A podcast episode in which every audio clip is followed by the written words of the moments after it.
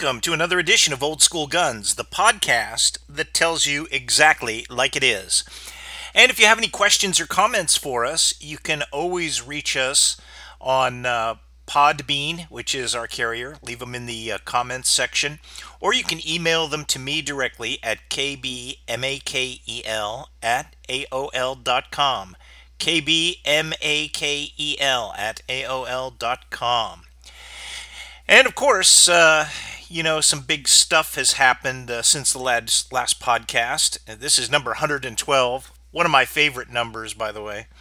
I served in the 1st of the 12th Infantry many years ago, and that was always known as 112. So this is episode 112, so it's it's a big one for me. Uh, you know, the deep state just just took it on the chin.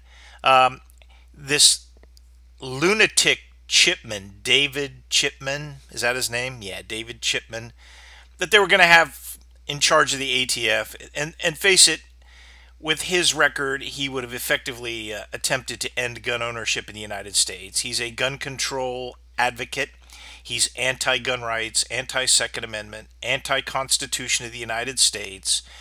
Um, and among other things, he's a racist and and uh, probably has a lot of other things wrong with him too. If you ever looked at the guy, he just he looks pretty weird. He looks pretty out there. So there's a lot wrong with him, and even the Democrats couldn't stomach a communist apparatchik like this who's out there to disarm you so that you know you will be living in Stalin's Russia or you will be living in Nazi Germany.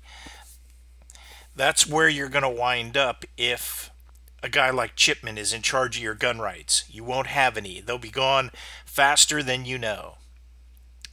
But the deep state is out there. Um, it's very disturbing to see how deeply involved the military leadership is in the deep state. I mean, you know, we have, as Americans, we have a contract with our military. And since I've been in the military and out of the military, um, I'm on both sides of the contract. But here's the contract as I understand it that the people of the United States will give you the best weapons and training possible and will elect leaders that will use military force in the most judicious manner. Okay? So it's not going to be just, it's not like the French Foreign Legion where they can just slap it anywhere and if it gets wiped out, who cares? It's, it's we take care of our people as very best we can. Now, the other side of that contract is we expect them to win. We expect generals to be generals. We expect generals to be like General Patton, General Eisenhower, General MacArthur. Oh, God, the list just goes on and on of great generals we've had. You know, when you talk about, you know, the 82nd Airborne and and uh, you know Maxwell Taylor, these guys. I mean, those were really tough guys, and they were generals. They were out to win. They lived for the day when they could vanquish the country's enemies on the battlefield.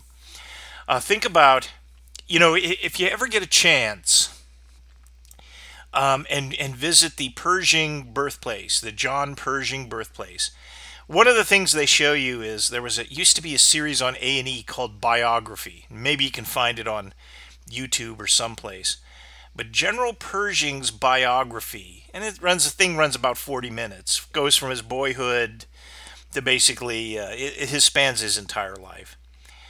But during World War One, he he basically because of the communications and other things, he was he was autonomous and foreign governments had to deal with him. And he was a take no prisoners, let's win kind of guy. He was not, you know, a like so much of what we see now. The you know he he really makes the old plow horse, silly Milley.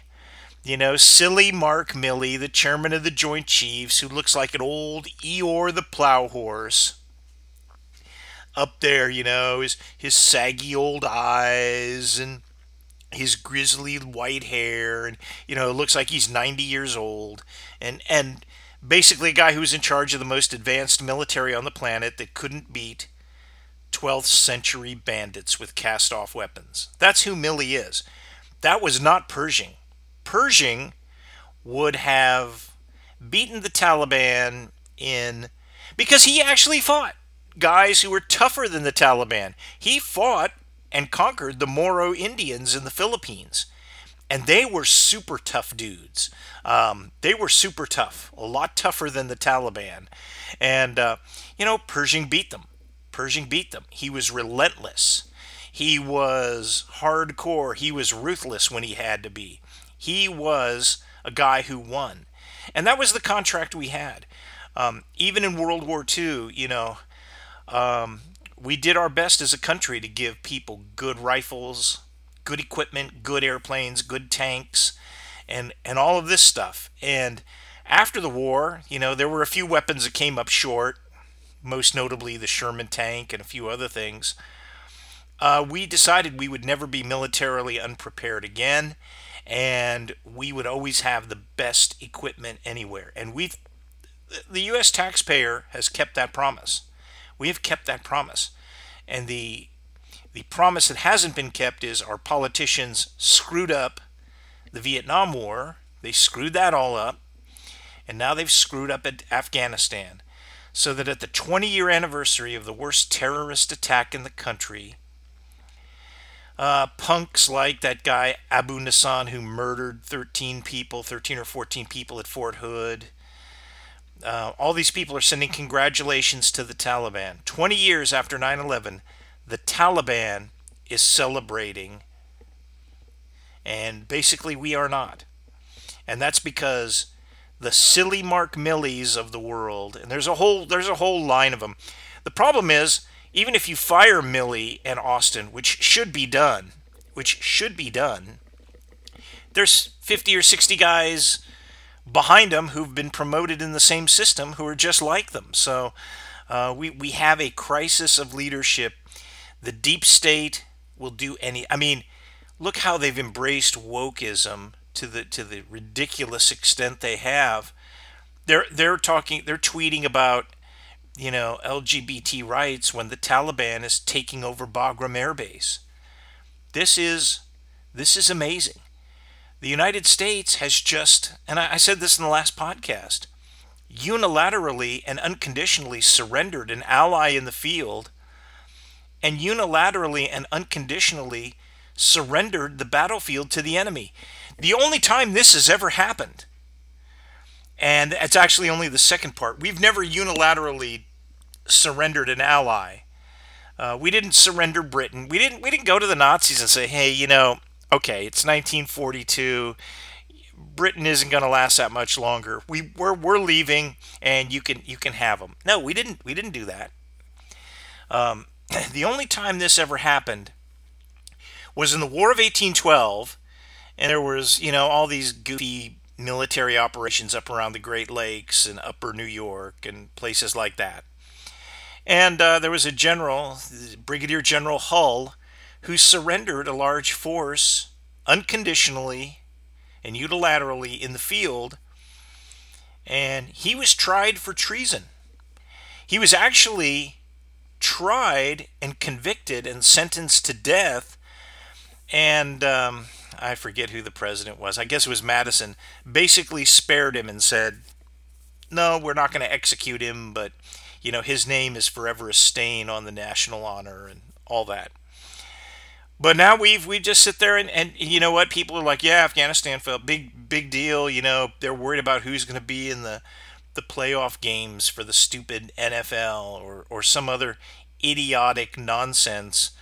Um, you look at the you look at the news pages and it's like you know the, the the pathetic part is they get these older ladies who used to be actresses or models and it's like yeah she's 59 and she's rocking a bikini in Antigua you know, I mean, ridiculous. How that is the very definition of ridiculous. And yet, that's what people see as news because there's so much of that out there. There's just one ridiculous story after another. And things that matter, things that actually matter, uh, go underreported or misreported. So the deep state is out there.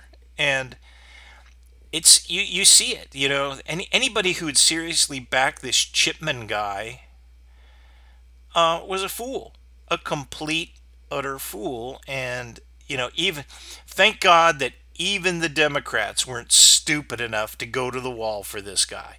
They're pretty stupid, but they weren't that stupid. But they are stupid enough to be the biggest group of masked tards on the planet. I don't know about you, but I don't believe any of these goddamn people. You know, I mean, people are telling you, well, the vaccine works, get, get vaccinated. Okay, fine. Well, everybody needs to put on a mask to protect you from unvaccinated people that may have the Delta variant. Well, if that's true, why are people being encouraged to get vaccinations if the vaccination doesn't work against the Delta variant, which is the one we have to worry about now? And and the answer is they love the mask, they love the control, and the mask has become their symbol of how they're going to control you. And it's up to you whether you put up with this or not. I would say fight mask mandates at every level. At every level.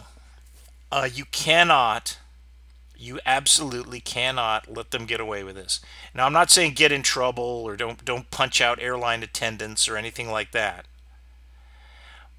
But you can definitely push back whenever your voice can be heard. Push back.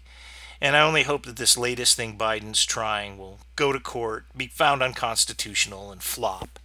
Um, you know, he is the most pathetic human being who's ever been president. The disrespect he showed for those 13 guys and gals who were just spent and wasted for nothing. Um, you know, checking his watch, talking about his own son, who never died in combat, who died of cancer, but not in combat. Uh, and, he, and, and Beau Biden with all respect, was not a frontline foot soldier anyway. He was a military lawyer. He he was not putting on body armor, picking up a weapon, and taking the fight to the bad guys. He was doing something else.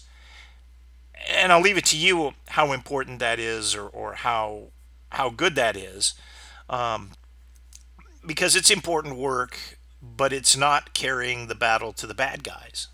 And he came back and years later died of cancer. And then somehow old slow Joe is trying to conflate that with these people who've just lost, you know, all these people were, were in their early 20s and it was a bad mission, a bad, all the bad decisions that could have been made were made.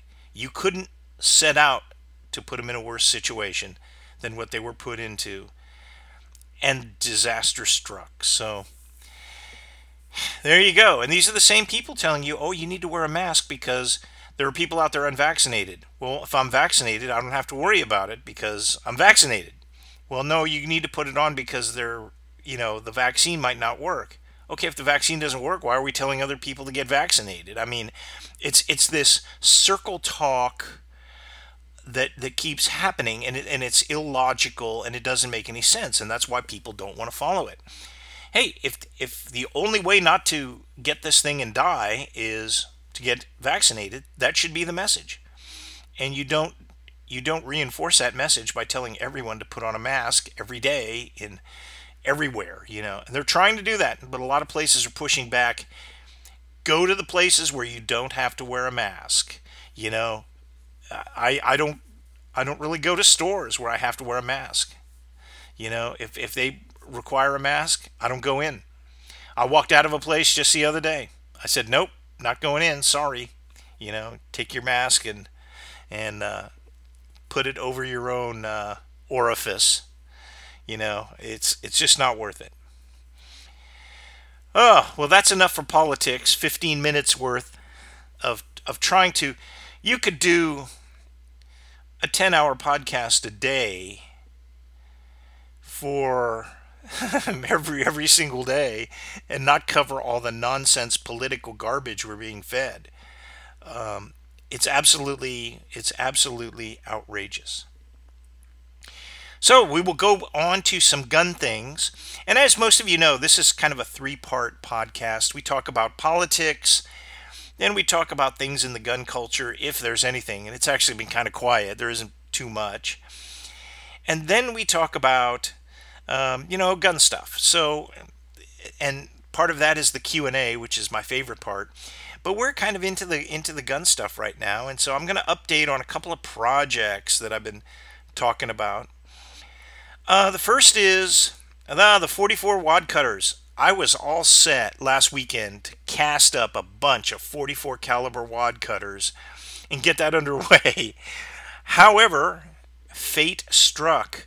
Uh, what happened was I got my mold out, everything was good to go, and I opened it and I noticed that it was not operating correctly. And I bought this mold years ago. This is a Lee 208 grain 44 Magnum mold. And it detected that, and I've never used the mold. As a matter of fact, I've taken it out of the box, um, it, put it back in the box, and, and it sat for a long, long time, years. So what I did was I, I looked and they actually had forgotten to put the pins that hold the mold blocks onto the handle. They didn't have those in there. And they're just little tiny pins that are pointy on one end and you can just drive them in with a punch. But lo and behold, I had to order the the replacement pins, which were like they were like a buck a piece. And um, I ordered a few other things too. And I was thinking, oh, this is going to take because they say give us 14 days to process your order and ship it. And I said, well, I'll see this next month. And actually, I got it uh, in less than a week. I got it like six days. So I'm really happy with Lee. You know, when they can, a lot of firearms, the old, especially the old guard firearms related companies, really do a fantastic job. A fantastic job. And Lee is one of them. So, and I've had great luck with RCBS, Dillon, a lot of those. I think the only people who got us have a spotty reputation in um, the gun culture are when these companies emerge to and they want a big deposit because they're going to turn out some high speed gun.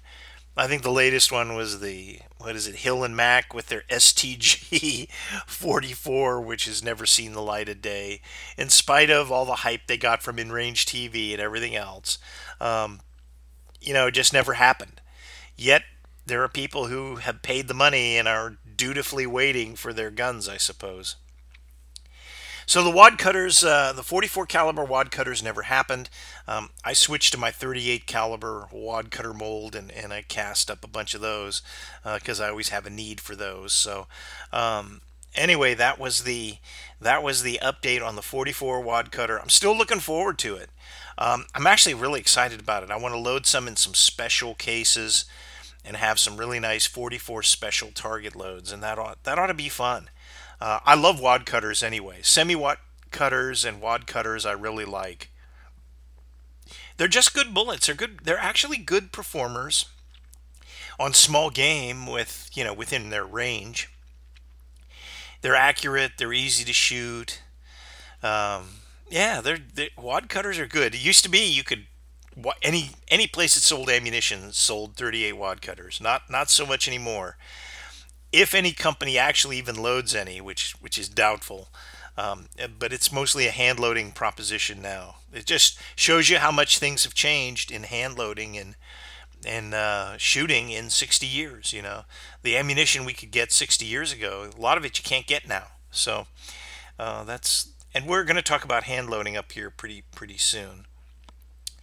Uh, one of the other things I tried, and another epic fail.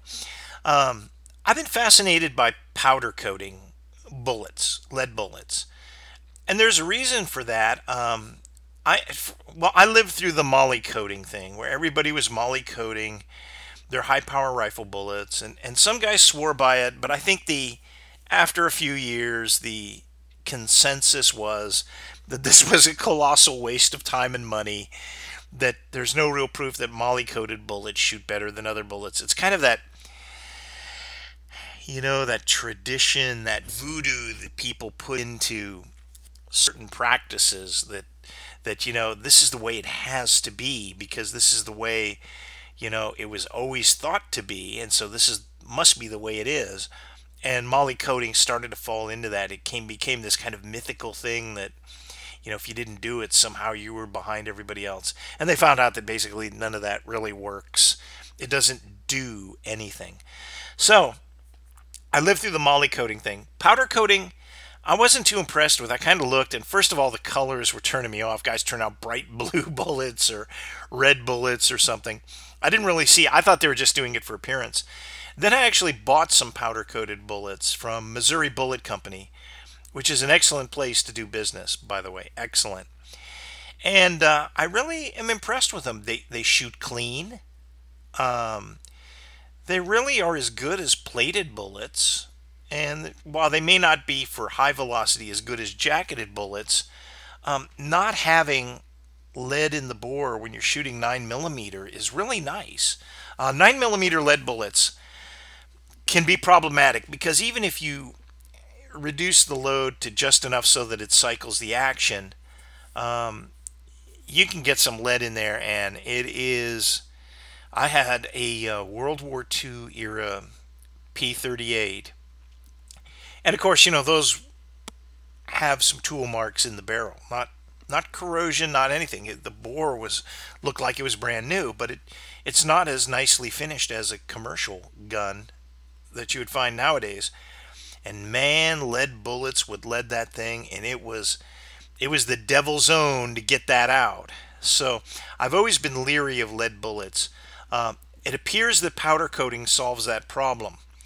So buying powder coated bullets is only slightly more expensive than uh, uncoated bullets, and I think it's worth it. I, I really think it's worth it.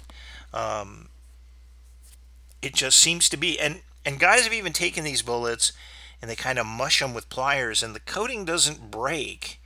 It, it's ductile enough that it kind of keeps the shape with the bullet. Um, I'm actually very impressed with it. The 9mm ones I've shot have been very accurate and very, very clean. So I'm pretty happy with those. So I thought I would try it myself. And of course, epic fail. I went to Harbor Freight, bought some powder coating paint, you know, the black paint.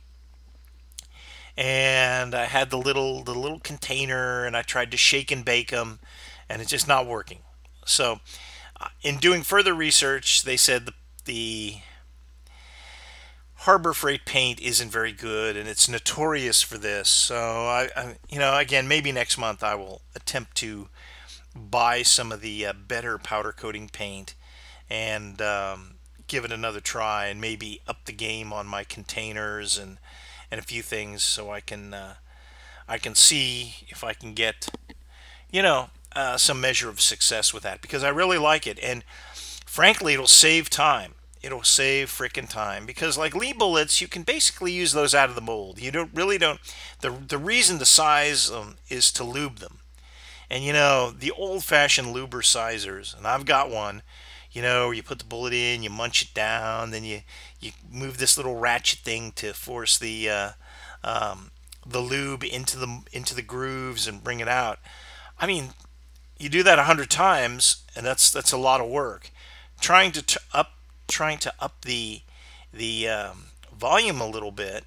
Uh, powder coating is a lot easier. You can do bigger batches of bullets, and it's a lot less time consuming per projectile. So, um, I really think that's the way to go. So I'm going to give it another couple more tries, but it'll probably be another month or so before I'm uh, I'm doing it. I think I'm going to try to get a better container and I'm going to try to get better paint and a few other things so I can I can do that. Uh, there's a company called Eastwood and I think they produce actually the best the best paint and and you know there are YouTube videos out there. I would suggest if you make your own bullets, you might want to look at those and see if it's for you. But to me, it's a way to get a higher performance bullet, which I like. And I'm perfectly satisfied with lead bullets for a lot of applications, but I don't really want to get leading. So, and for some old soldiers like the 3040 Krag, um, a few other ones, it's a really good way. 3030 Winchester is another. 32 Winchester Special. A lot of the older rifle cartridges, um, and those are actually all rimmed, but um, you know, some of those older rifle cartridges, you can get some good low pressure loads and with a powder coated cast bullet that really doesn't give up too much to what their original loadings were. So, you know, that's another feature to consider also. So, that brings me to a sort of political story.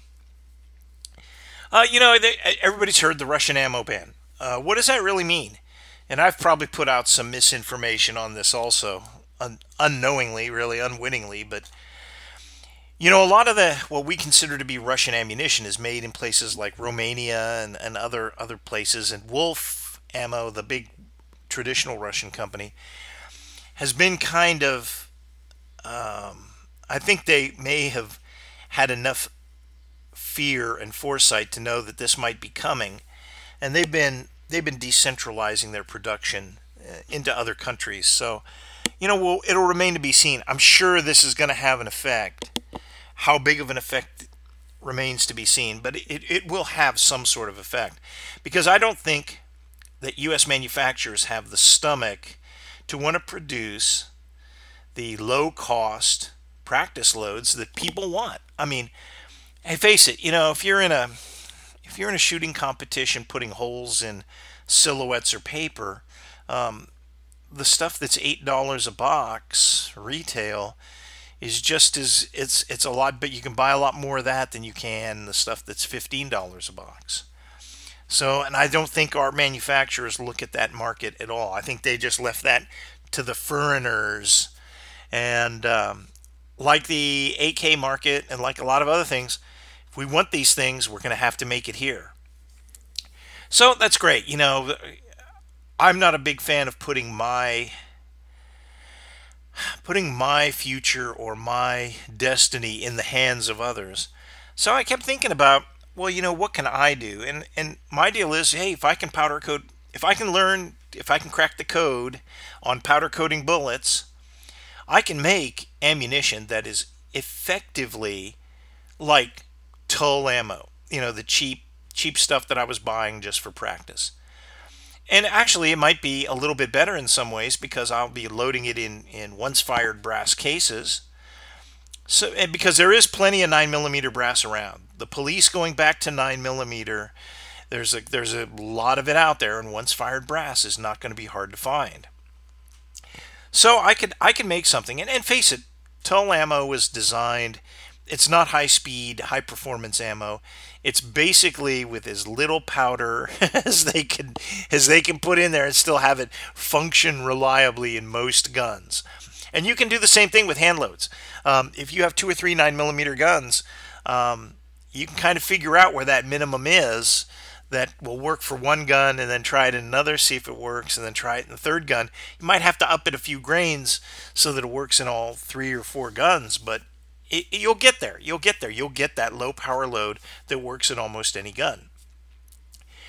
And so I, I kept thinking, you know, what if I was unfortunate and did not have loading equipment and other things? What would I really do? And the answer is I, I think that if you want to stick a finger in Biden's eye on the ammo ban, um, you need to put together a group and you need to put together a small group of say four people and you know produce your own ammunition. And that can be done. That can be done. Uh, i was just going through some of the numbers and i figured probably take a month of of working you know a couple hours every day you know after work and some time on the weekends and it could be done. Uh, let's say you have four people okay, one guy, his job is to procure and process brass, which is he would he would get it, he would clean it, and he would deprime it, you know. And the reason why that's important is you really don't want Berdan primed ammunition a uh, case to get into your your lot, and there is still some of that out there. And you don't want steel cases and all that. So that that's a pretty big job right there. Then you look what would the numbers actually look like? Because the next guy is going to be a guy who can he cast and powder coat bullets? Can, can he do that? And you get somebody who's got that, he buys that equipment. So the first guy buys the cleaning kind of inspection equipment, couple big tumblers and all the media and all that kind of nonsense that, that goes with all that so you can and, and packages and bags it. So what he produces is a is a deprimed, maybe even sized, but a deprimed, clean 9 millimeter hull that's been inspected so it's not cracked or anything. The next guy, and maybe you put two guys on this job, the next guy casts and powder coats bullets. That's what he does. He buys the gets the furnace, gets the molds, all that stuff, and they cast and powder coat bullets. The fourth guy, because we'd put two guys on that because that's it. The fourth guy basically takes primes the case, puts the charge in, puts the bullet in, and you know basically achieves and does the crimp and achieves all those things through a mechanical reloader. A, a, you really have to look at a progressive reloader. So if you know people who have some of this equipment, you can all kind of put it together and and just running some quick numbers, it probably cost you it would probably cost if you can get primers at 50 bucks a thousand and i think that's where the the price is going to kind of go. I know that there's some guys getting insane 100 bucks for a thousand primers but um, even if you do that it, it it changes the calculus a little bit but um, if you essentially can get primers get say get 14,000 primers okay at 50 bucks well, that's $700, okay? If you can then get the brass will probably you can scrounge it, but you might have to buy tumbler media. You might buy some brass, but if you could get say 9 or 14,000 cases, and that's not that hard. You think it's hard, but it's not that hard. I, I see them laying all over the ground. It, it's it's work, and the key to all this is work, but it can be done uh, you do, you get that, and then casting that many bullets is going to be and powder coating them is going to be a challenge, and then running them through the um, progressive machine is a challenge. But for probably somewhere in the vicinity of twelve hundred to thirteen hundred dollars, you're probably going to be able to produce like fourteen thousand rounds. You get an eight pound keg of powder and there's 7,000 grains in a pound, and you're using a four grain load, you can do the mathematics, but that basically means that eight pounds of powder will give you 14,000 rounds. If you divide that up among four guys, that's 3,500 rounds apiece. And if you look at the straight cost, you're probably looking at under 10, certainly under 10 cents a round. So, you know, it is doable. It just requires work. But if you want to stick a finger in Biden's eye, you basically do that. And guess what? You have your equivalent of Tula ammo. You have your equivalent of it. And it's probably cost you about a month's work. Everybody has to work. The the brass guy is the first guy who's got to start. He and the bullet guy. And uh, they they build up about a week's worth of that stuff, and then they can start shifting it to the uh, to the other to the other guy who's going to put it through the press and they continue to work. And literally within about a month depending on how much effort and work you're willing to put into it you know 3500 rounds will last you a long time. Um, you know it's it's entirely doable. And it brings the thousand round cost down to about what about a hundred bucks 100 bucks a thousand. That's not bad. That is not bad. So, you know, it, it just requires work. But that's how we're going to have to work our way through the Biden, capricious Biden bans. Because while this stuff, while the steel case 9 millimeter might be available, I just don't think it's going to be available at the bargain basement prices we were used to paying for it. That's just that's just it. So I would, uh, if you if you don't and you don't want if you don't want to invest in all of it, invest in just part of it. Then later you can grow it. If you're the guy with the progressive press, um, you can buy the other stuff, and then all of a sudden you can do this all on your own if you want. If you're the guy who's got the tumblers, well, then you know what other pieces you have to buy. If you're the guy who's casting and, and powder coating, you're going to know what you have to buy. And uh, you know it's it's you can it's you can use it as a way to grow into the hobby without a huge cash outlay. It'll cost you something, but without a huge cash outlay. So there you go. um, I would put together ammo groups, produce ammo. Uh, I think that could work out. And and again, what a stick in the eye to bite me, old Joe bite me. Okay, well that takes us through the projects and through uh, through something that can be done to uh, get ammo into people's pockets. Um, now we will go to my favorite part of the podcast as I look over my notes. It is the questions and answers. And uh, got a few of these things that always kind of roll in, so let's let's just start rolling up the sleeves and get after them. First question. What is the most underrated PCC, and that's pistol caliber cartridge, carbine, not cartrine, carbine cartridge? And uh, that's an interesting, that's very interesting. Um, I tend to think that the best PCC cartridges are the ones that were actually started as dual purpose or even rifle cartridges.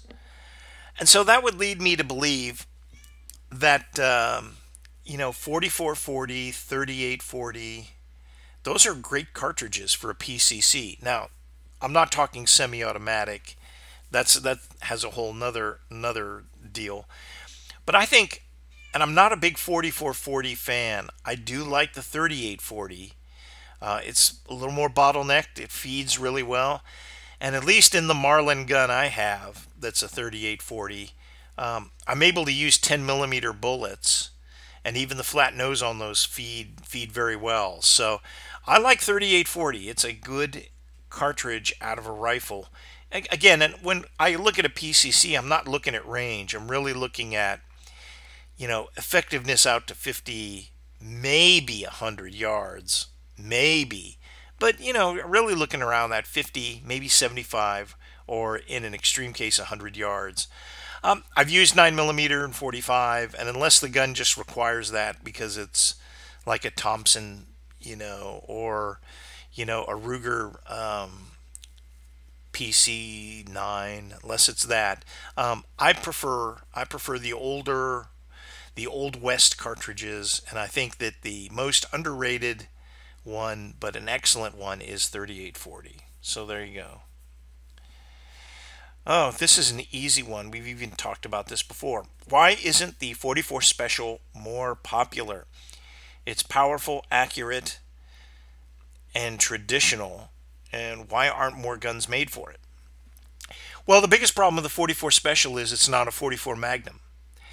Um, I have an old 629, not 629, 624, 624 that I bought um, years ago, and my biggest fear with that gun is that hey, I will need ammunition. I'll go into a Cabela's or some other place and I will only find 44 Magnum and not 44 Special because there's so few guns made in it.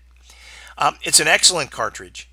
It's what I like about the 44 Special is it's got mild recoil, very very good accuracy, and it's got good power. I mean, it's it's one of those ones that it gives you nice. You know, you're shooting a 240 grain bullet um, a little bit faster than a 45 auto, and you're shooting it a lot of times in a very good revolver. A lot of good revolvers were made in 44 Special, so you can get great accuracy out of it. They also there, you know, there was really some nice um, concealable guns made for that, you know. So it, it's a very, very good cartridge, but it will never be more popular because it's not a Magnum and you can shoot 44 specials in a 44 Magnum, but not vice versa.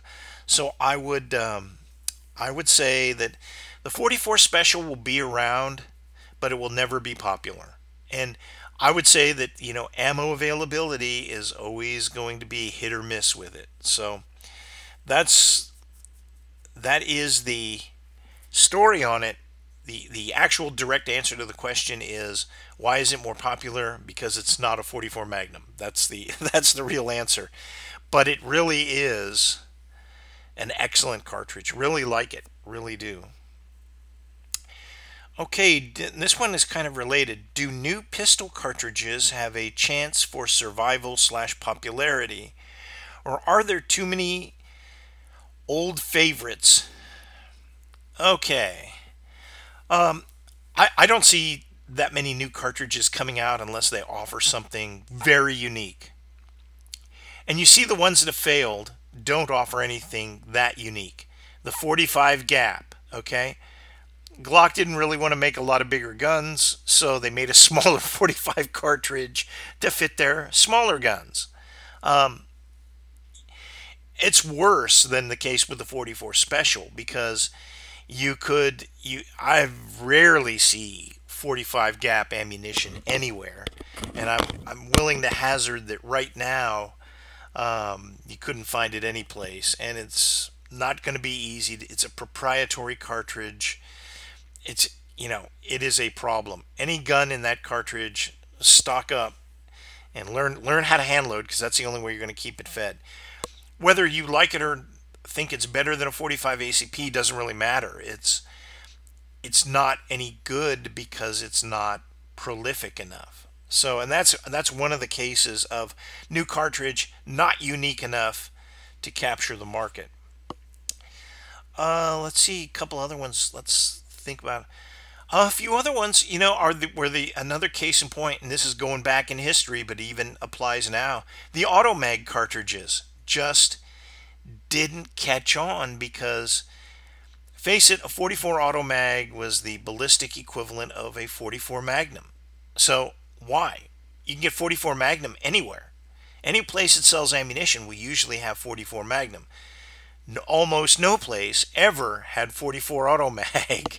So while you might like the auto mag gun um, the ammunition for it was proprietary and it did not offer a performance advantage over 44 Magnum, so no one was going to chamber anything else in it. And in fact, you know, the only chance it could have had was if the Desert Eagle had been brought out in 44 Auto Mag.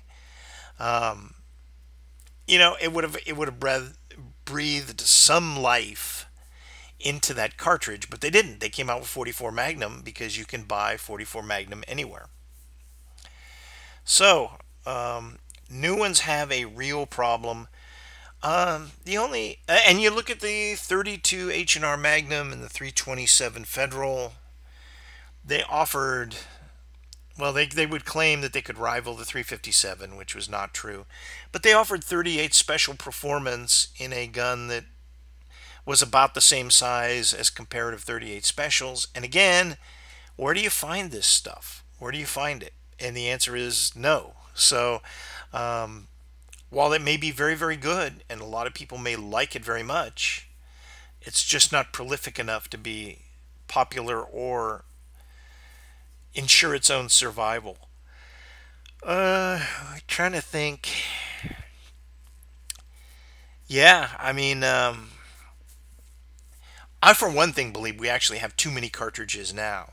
I know that's a weird thing to say, and people say, "Oh, that's that's a boomer thing" or something like that. But no, my viewpoint is that part of the reason we have an ammo shortage is because we have so many different cartridges that you know it's hard to keep the panic buying for all of them well stocked. So if we had about a third less, I think it would be very helpful. But they're way and there are a lot that duplicate each other and near duplicates of each other. So I'll leave it to you which ones you think are great, which ones you do not think are great. That's that's up to you. Okay, the next question. Have you ever used exploding targets? I have to say I have not, but I'm not I'm not opposed to the idea. I don't think though Obviously, using them on a public range is highly problematic and probably never going to really happen. So I don't believe that they're uh, going to be widely popular. Now, people on their own land um, or places where they can shoot kind of unrestricted uh, can use those. You know, frankly, I saw enough of that stuff when I was in the military. I saw enough things explode. I'm not opposed to it. I might try one out sometime. But to me, it does not have the allure it does to some other people. Plus, a lot of it reeks of. Remember about know, eight, ten years ago, those goofy shooting shows that were on. They had the guy in Colorado, the guy, the guy who was the child molester in Louisiana. Then they've had a few other these other things. Um, these guys, you know, they were always demonstrating a gun, and they, you know, somebody'd fire into a a barrel and the whole thing would explode. You know, kind of almost movie special effects kind of um, ridiculousness. And you know, I just sit there and go, you know, that's not what a bullet really does. A bullet doesn't explode things. Um, these things were all rigged, so if they hit a certain spot, it would it would trigger a charge. I don't really get that, but uh, you know, people did and watched those things. Fortunately, I think those are all those are all gone now. Guy in Louisiana, I think he's doing life. So uh, there you are on that. Okay, here's our next question. This is kind of a this is a little little uh, different one, and it's I've noticed models, meaning female models, girls like in you know bathing suit type stuff uh, being used in advertising gun products, not really by the major gun companies, but by companies that make accessories and, and other things. Do you think this is a wise practice? Okay, the I think it's from a business standpoint I don't know because I don't I don't know what attracts attention and what kind of imagery they want to use. I can tell you I take a very dim view of that simply because shooting and firearms, target shooting, hunting, and all that should be looked upon as a wholesome activity.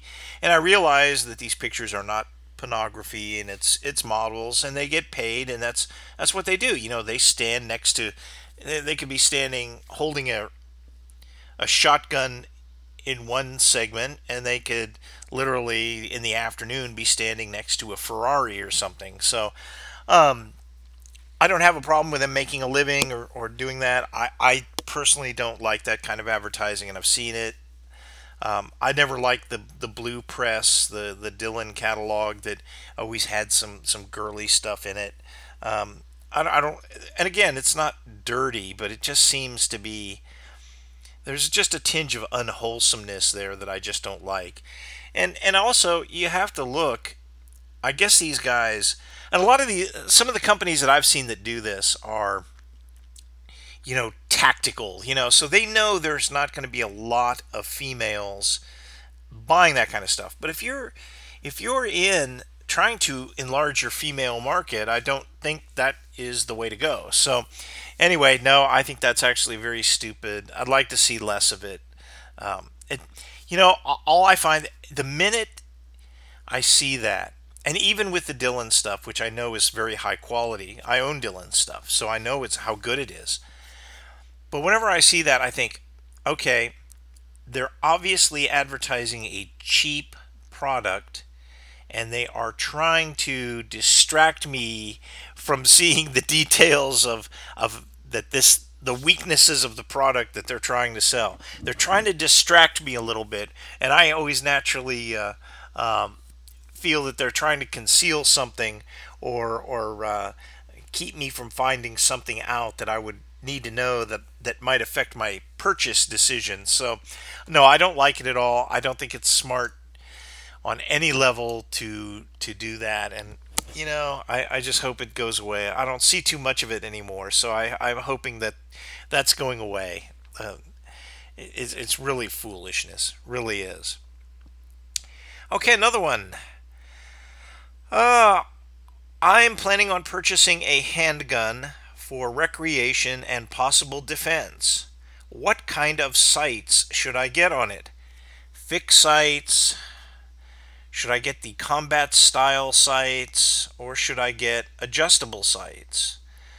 There's not really any guide to tell me which would be the best for my uses. Okay, I break with most tradition on this.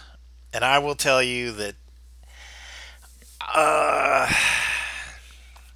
for a first handgun, and I, am assuming that the person knows how to shoot a little bit, um, you should always get adjustable sights.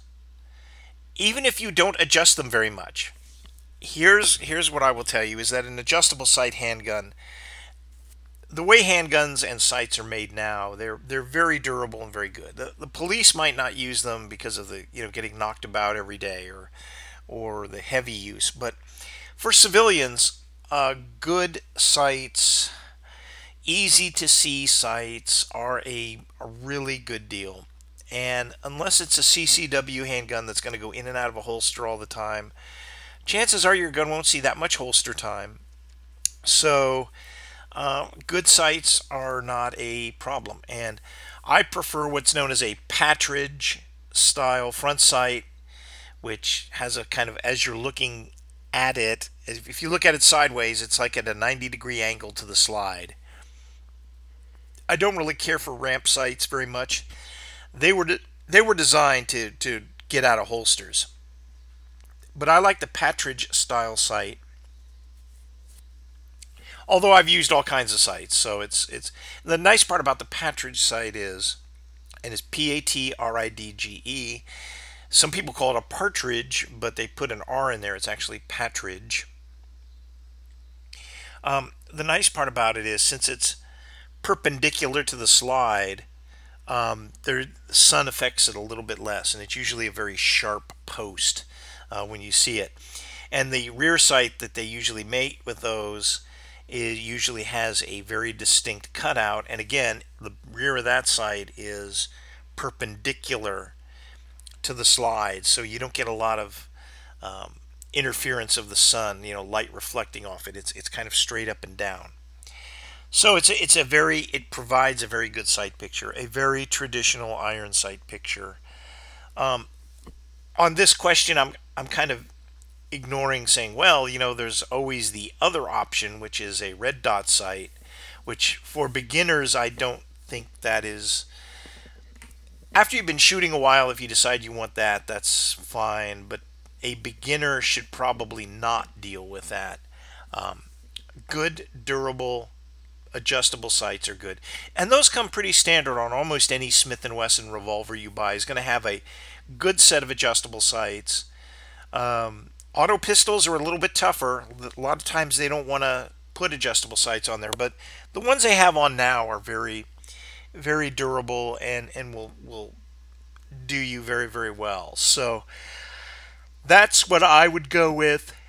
And in shooting those, in shooting those, what I think the best technique is is don't adjust them. Just take it out of the box, put it out at five yards and slow fire and see where the impact is. And you're probably going to be pretty straight on, pretty pretty good. As you move back, you might find that it's shooting to one side or the other, or a little high or a little low. And when you get comfortable that you've really got the feel of the gun, and you can fire it from a rest at the distance that you really want to precisely hit a target at, then you can adjust the sight I've seen too many guys, but you really have to practice with it. I've seen way too many people with all kinds of sights, but pistol sights are particularly bad. Uh, they're chasing a zero all day long because they fire it. They start to get a little bit tired. They adjust the sights, they get a little bit tired, and they've kind of changed their technique.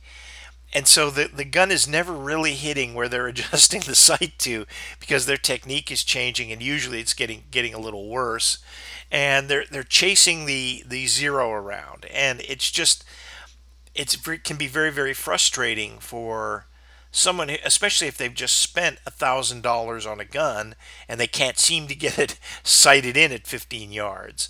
So I, I believe in taking it slow because first the first uh, and, and there's always a different thing on this, but the first hundred rounds anyway that you fire through it, you're you're really doing that just to get the feel of the gun and quote break the gun in, quote unquote. So you know you can you can afford to say I'm going to take it as it is. I'm going to fire it.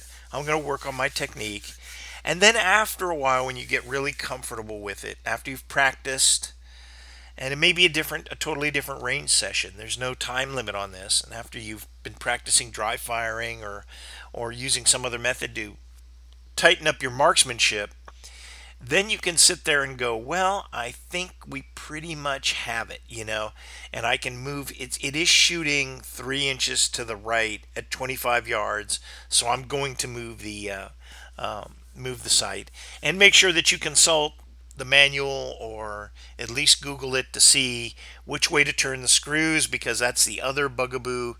Some sights aren't marked, so people will it's shooting to the right and they actually move the sight so it shoots more to the right and then they try to shift it back left and you know it's it's a lot easier. Whenever you're taking an adjustable sight whether it's a rifle or pistol out on the range it pays to do some homework so that you know where the adjustments will take you because sometimes they're not marked.